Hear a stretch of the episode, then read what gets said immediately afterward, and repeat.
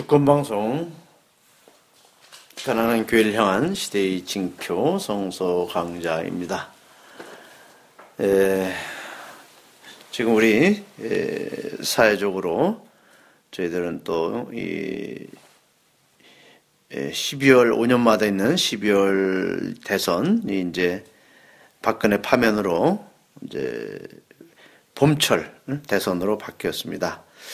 제가 돌이켜 보니까 12월 대선은 항상 추웠고 네. 또 우리가 그 대선 그 때가 되면은 그 선거 운동하는 선거 운동원들 또 우리 국민들도 추운 거리에서 그렇게 선거 운동하러 다니고 또 그것을 지켜보는 국민들도 무척 그렇게 좀 마음이 늘 추웠는데 그 다행히 이제 봄철 대선이다 보니까 조금 뭐랄까요 사람들도 활기 있게 이런 대선에 참여하는 것 같아서 다행이라고 보고 예, 어떻든 이번 대선이 우리에게 주는 의미, 의의가 아주 정말 다른 대선에 비해서 좀 남다르지 않은가 생각을 해봅니다. 우리 김수아님께서 이렇게 보실 때 에, 이번 대선에서는 여러 가지 의미가 있지만 그 중에서도 그 우리 친일파들이 이 우리 사회 정의를 파기한 주범들 아닙니까? 그렇습니다. 그죠? 이번에 우선 뭐 다른 것보다는 이 친일파 청산 그리고 이 미국에 대한 사대주의 이 청산 이런 것이 이번 대선에 좀 같이 이렇게 어떤 포함된 그런 것이 아닌가 생각이 드는데 그죠? 그렇습니다. 이번 5월 대선은 그 신문에서는 장미 대선이다. 5월 장미가 피기 때문에 네. 계절을 본따서 장미 대선 이렇게 말하는데 그런 중립적인 표현보다는 네. 촛불 대선, 촛불 집회가 앞당긴 대선 그래서 촛불 대선이라 하는 게 더 적절하다고 보입니다. 아. 이번 촛불 대선은 네. 박근혜 세력을 쫓아내긴 촛불이 만든 대선이니까 박근혜 세력과 함께 일하거나 박근혜 세력에 속한 사람들은 어, 염, 치가 있다면 나와서도 안 됩니다. 네. 그래서 저는 홍준표 후보나 유승민 후보처럼 박근혜 세력과 함께 움직인 사람들은 네. 무슨 낯짝으로 후보에 나왔는지 참 궁금합니다. 네. 그리고 어, 박근혜 세력과 연합할 수도 있다. 이렇게 말하는 정치 세력은 어, 자격이 없다고 생각합니다. 아. 촛불 집회에서 요구한 적폐 청산, 친일파, 어, 사대주의 세력을 물리치자는 이번 대선이기 때문에 네. 그 생각에 가깝게 말하고 살아온 어, 개인과 후보와 정당을 지지하는 것이 어, 그리스도인으로서 온당하다 이렇게 생각합니다. 네. 이번에 그 대선 후보 토론회를 보면은 네. 그뭐 안보 프레임 네. 응? 또 안보 전국 안보 대선으로 의도적으로 끌고 가려는 그런 그 이런 그 박근혜 그런 그 후계자들의 그 이런 의도가 지금 여실히 드러나고 있거든요. 네. 그래서 제가 볼 때는 이번 대선은 안보 프레임은 그것은 우리 아주 구시대적 발상이고 국민들이 원하는 또 촛불 민심이 원하는 것은 세월호 그 대선, 응? 세월호 진상규명을 위한 대선, 그리고 적폐청산, 응? 그리고 우리 사회 정의를 바로 세우는 그러한 대선이 되는 것이 맞지. 그 과거에 응? 맨날 해먹었던 그 수구 세력도 해먹었던 분단 세력도 해먹었던 그 안보로 유도하는 것은 적절치 않는가 생각이 듭니다. 박정희, 이, 이승만, 박정희, 전두환, 박근혜 이 계통으로 오는 이른바 수구 보수 세력들은 이번에 퇴장해야 됩니다. 네. 어, 정말 퇴장해야 되는데 그동안 이른바 보수 세력 실제로는 그 부패 세력인데 사회에서는 그렇죠. 언론에서 네. 보수라고 이름을 잘못 붙이죠. 네. 이 부패 세력은 국가 안보와 경제만큼은 자기들이 유능하다고 어, 선전했습니다. 아. 그러나 이명박 박근혜 정부를 보니까 네. 부패 세력이 경제도 엉망으로 만들어 놓고 국가 안보도 엉망으로 만들어 놨습니다. 네. 그래서 어, 부패 세력, 보수 세력은 유능하지도 않고 무능합니다. 네. 어, 부패한 것뿐만이 아니고 무능하다. 아, 무능. 이렇게 말씀드리고 싶습니다. 그러니까 안보도 무능, 그렇죠. 경제도 무능. 네, 북한 핵 문제도 해결하지 네. 못했고 아. 이명 박근혜 문제가 안보도 더 어렵게 만들어 놔서 군사 비리, 네. 뭐그 군사 장비 비리 엄청 나오고 있지 아, 않습니까? 아, 방산 비리. 그렇죠. 음. 그런 것뿐만 아니고 경제도 엉망으로 만들어 놓고 네. 한반도도 현재 평화가 아니고 긴장 분위기로 만들어 놓은 네. 것 전부 이명박근혜 작품입니다. 음. 외교도 개판 만들어 놨지 않습니까? 네. 그래서 이명박근혜 세력과 가까운 사람들은 찍어서는 안 된다. 이렇게 음. 말씀드리고 싶습니다. 그러니까 이 친구 이 수구 세력들은 하루도 국민들을 편안하게 해줄 날이 없어요. 그렇죠. 이제 항상 불안하게 예? 국민들을 만들고 공포스럽게 만들고 또 국민들을 속이고 그죠? 그다음에 진실을 다 덮고 어? 또 이런 조중동 언론 또 KBS, MBC 이 언론을 통해서 끊임없이 국민들 앞에 사기치거든요. 그렇죠. 이제 이런 국민들이 이러한 그 이제 그 어떤 세상에서 더 이상 살 수 없다. 라고 해서 이제 촛불을 든 거 아닙니까? 그렇습니다. 그러니까 이번에 확 뒤집어서 이제 국민들이 정말 그 주권, 국민들의 주권을 이제 찾고 그리고 그러면 우리가 미국의 저런 그 말하자면 어떤 그 분단을 이용한 그런 무기 장사, 그래서 사드 또 배치 이런 것을 우리가 다 막아내야 응? 떳떳한 주권 국가로서 우리가 설정돼야 우리 젊은이들이 그죠? 또 우리 후손들이 제대로 된 나라 어느 포스터 보니까 나라를 나라답게 라는 포스터가 있더라고요. 네. 그렇게 될 수 있는 거 아닙니까? 그렇습니다. 이번에 대선 후보를 고를 때 좋은 방법이 있습니다. 네. 이명박근혜 세력이 지지하는 사람이 누구인가 봐가지고 그 사람은 빼면 됩니다. 아. 이명박근혜와 가깝다. 또 연합을 할 수 있다, 손잡을 수 있다고 하는 후보가 누군지 봐서 그 음. 사람이 누군지 알면 빼면 됩니다. 아. 그리고 이명박근혜 세력이 미워하는 사람이 누구인가 음. 봐서 그 사람을 찍으면 됩니다. 그렇죠. 네. 네. 간단합니다. 네. 네. 우리 애청자 여러분은 현명하시고 음. 성서에 대한 식견도 풍부하기 때문에 무슨 말씀인지 제가 말씀드리지 않아도 다 아실 거로 생각합니다. 네. 네. 죽 써서 개 주면 안 되죠. 그죽 써서 개 주지 말자. 네. 그 오늘 저희들 그 마르코 복음은 이제 성전 파괴를 설명하는 건데 네. 마르코 복음 13장 3절부터 4절까지입니다. 네. 한번 읽어 주시기 바랍니다.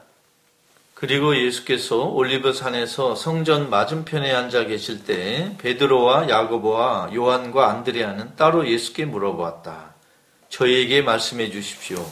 언제 이런 일들이 일어나겠으며 이 모든 일이 완성될 때 어떤 표징이 나타나겠습니까? 네. 그 예루살렘 성전 파괴는 그 유다인에게 엄청난 충격을 주었죠. 그렇습니다.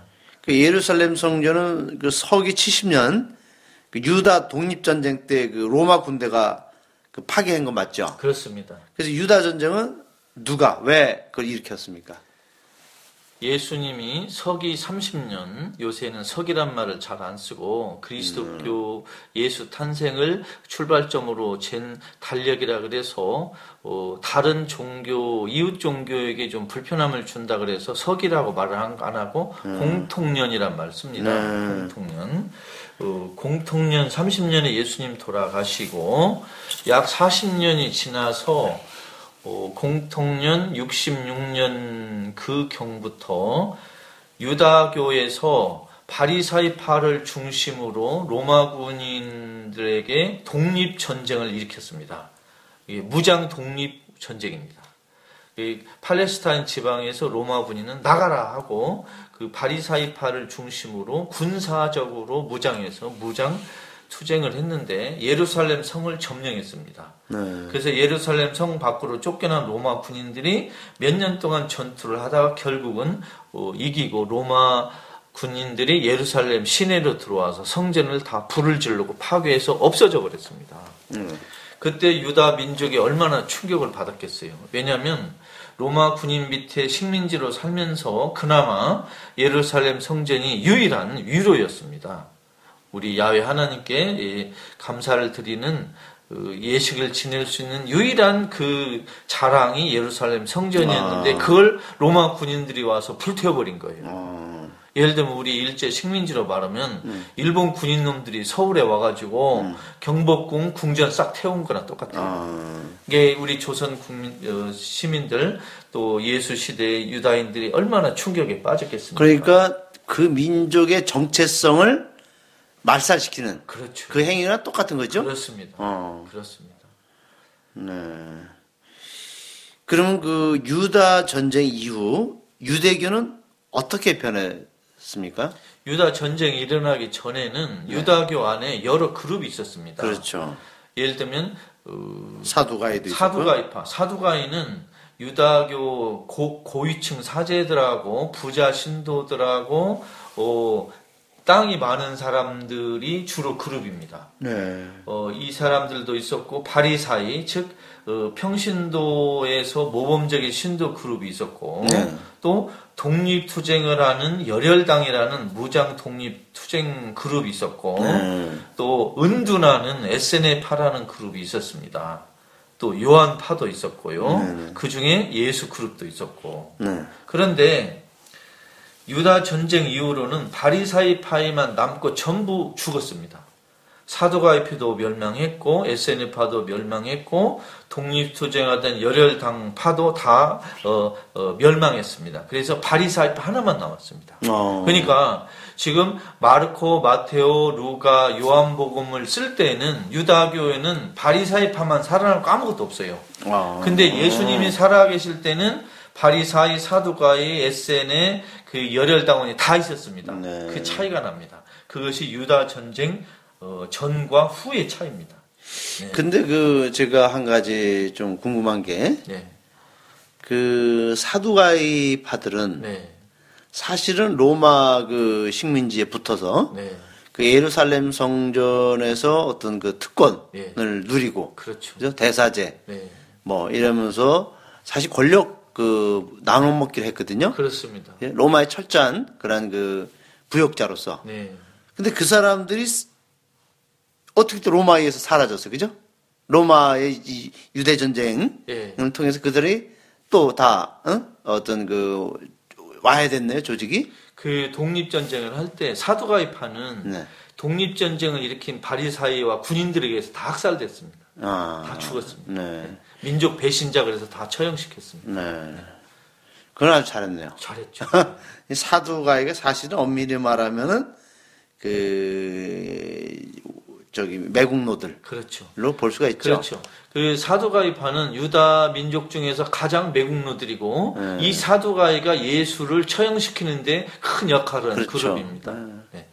네. 우리나라도 이제 그동안 그 이 안중근 노선과 네. 이완용 노선이 있는데 이 바른정당이나 이 박근혜 세력들 자유한국당 이 친구들은 거의 대부분 이완용 노선. 그렇죠. 그렇죠? 네. 그 나라를 팔아먹고 거기서 어? 자기를 얻고 은사금을 차지하고 재산을 그 해서 지금까지 똥똥거리고 살았던 인간들이거든요. 그렇습니다. 이제는 청산해야 될 때가 왔죠. 그렇습니다. 예?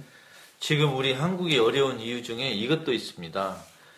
이완용을 비롯한 친일파 세력이 해방된 후에도 계속 권력을 잡았기 때문에 네. 이 자손들이 재산을 많이 갖고 있고 학교를 오래 다니고 유학을 한 사람 아. 많습니다. 그래서 친일파 후예들이 돈이 많고 우리나라 현재 그 경제나 사회의 음. 지배층에 음. 많이 있습니다. 학계도 그렇습니다. 학계도 네. 많고 네. 공부를 오래 했으니까요. 네. 부자들이라. 아. 그래서 현재 우리 한국에 많은 어, 상류층과 지식인의 친일파 후예들이 많다는 걸 우리가 잊어서는 안 됩니다. 아. 그 사람들 중에 가끔 어, 꼴통일을 하는 사람들이 많이 유명하죠. 아. 네. 그러니까 우리 사회 각 분야에 네.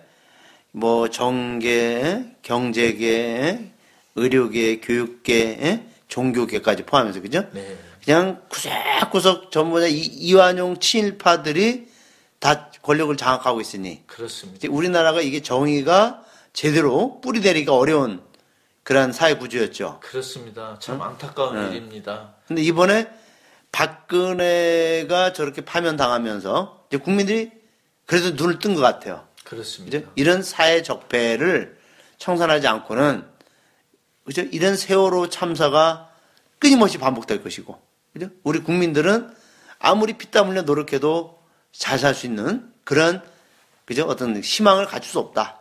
어? 그래서 수많은 국민들이 그 추운 날씨에도 불구하고 주말이 되면 21차, 22차 촛불 집회를 그죠? 충분히 열었던 거 아닙니까? 그렇습니다. 이번 촛불 집회에서 우리 국민들이 많이 깨달은 게 있습니다. 네. 대통령도 나쁜 짓을 하는구나. 검찰은 네. 수사를 제대로 안 하는구나. 음흠. 언론은 거짓말 아주 잘하는구나. 어. 종교인들이 국민을 속이고도 있구나. 음. 이걸 국민들이 많이 알았습니다. 네. 그리고 더구나 각 종교마다 네. 부패한 사람들이 지배층에 많이 있구나는 것도 알았습니다. 네. 그래서 종교도 적폐를 빨리 청산해야 된다. 아. 쫓아낼 놈은 쫓아내고 혼낼 네. 사람 혼내고 좀 어, 쓰레기는 청소해야 된다. 이걸 네. 많이 알았을 겁니다. 그러면 이것을 이제 각 분야마다 다 처리해야 됩니다. 네. 정권만 그렇죠. 바뀐다고 되는 게 아니고 예. 우리가 속해 있는 그 분야에서 어. 적폐 청산을 해야 됩니다. 아.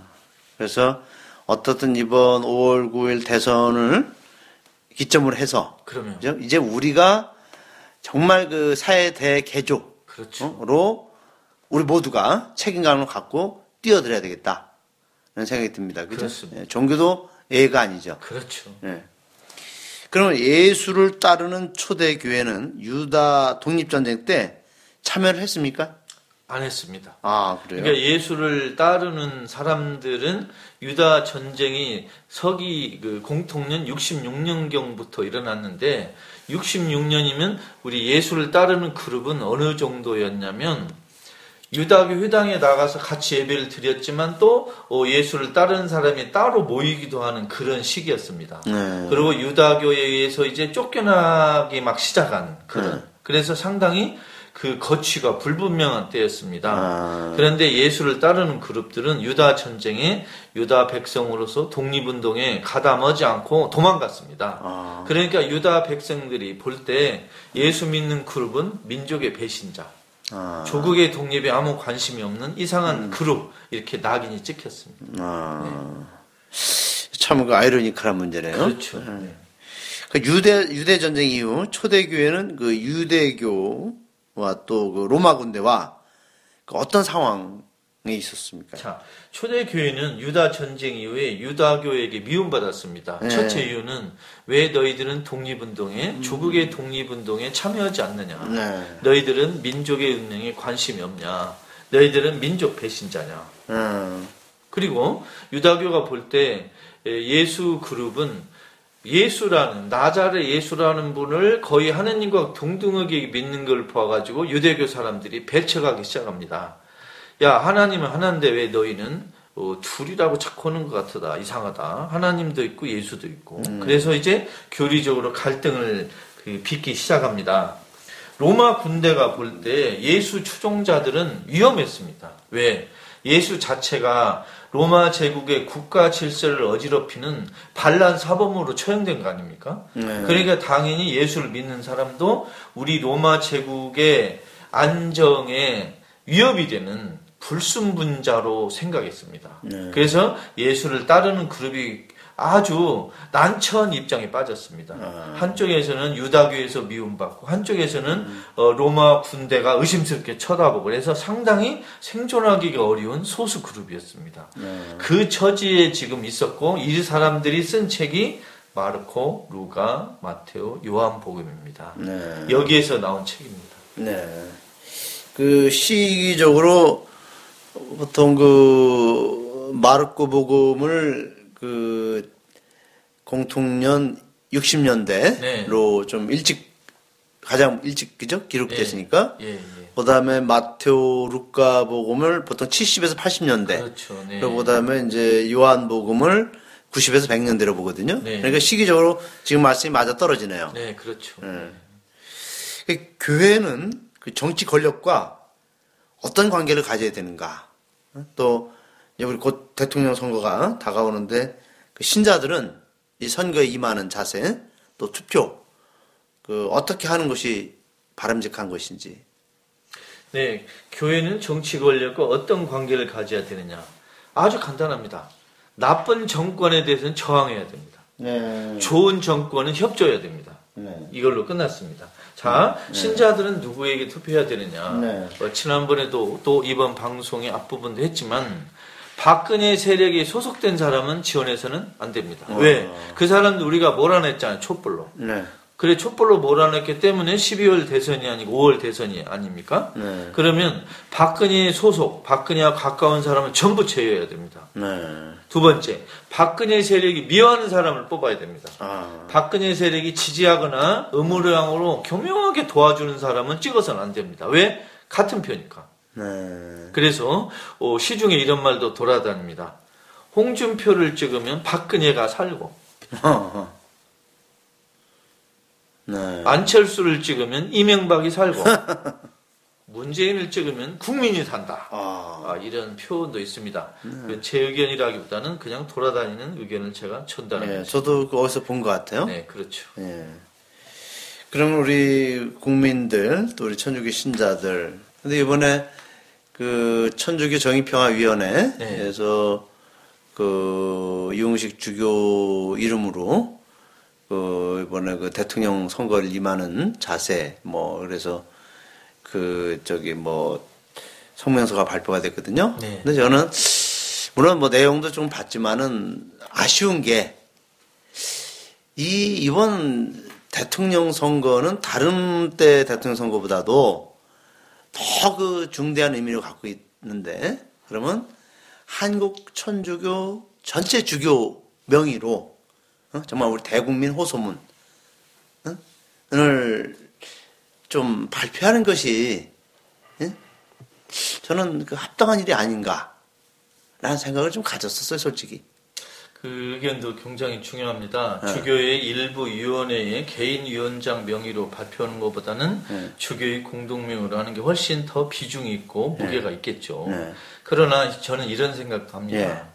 예. 지금 한국 천주교 주교회의가 나라에 어려운 일이 닥칠 때 성명을 발표한 일은 거의 없습니다. 아... 어떻게 보면 책임 있는 자세가 아니었죠. 네. 두 번째, 지금 한국 천주교의 뭐 정의평화위원회라든가 무슨 개별위원회가 네. 국가가 어떤 어, 큰 일을 닥칠 때 네. 어, 발표하는 성명문이 네. 천주교 신도에게 별다른 영향력이 있느냐 의심이 갑니다. 네.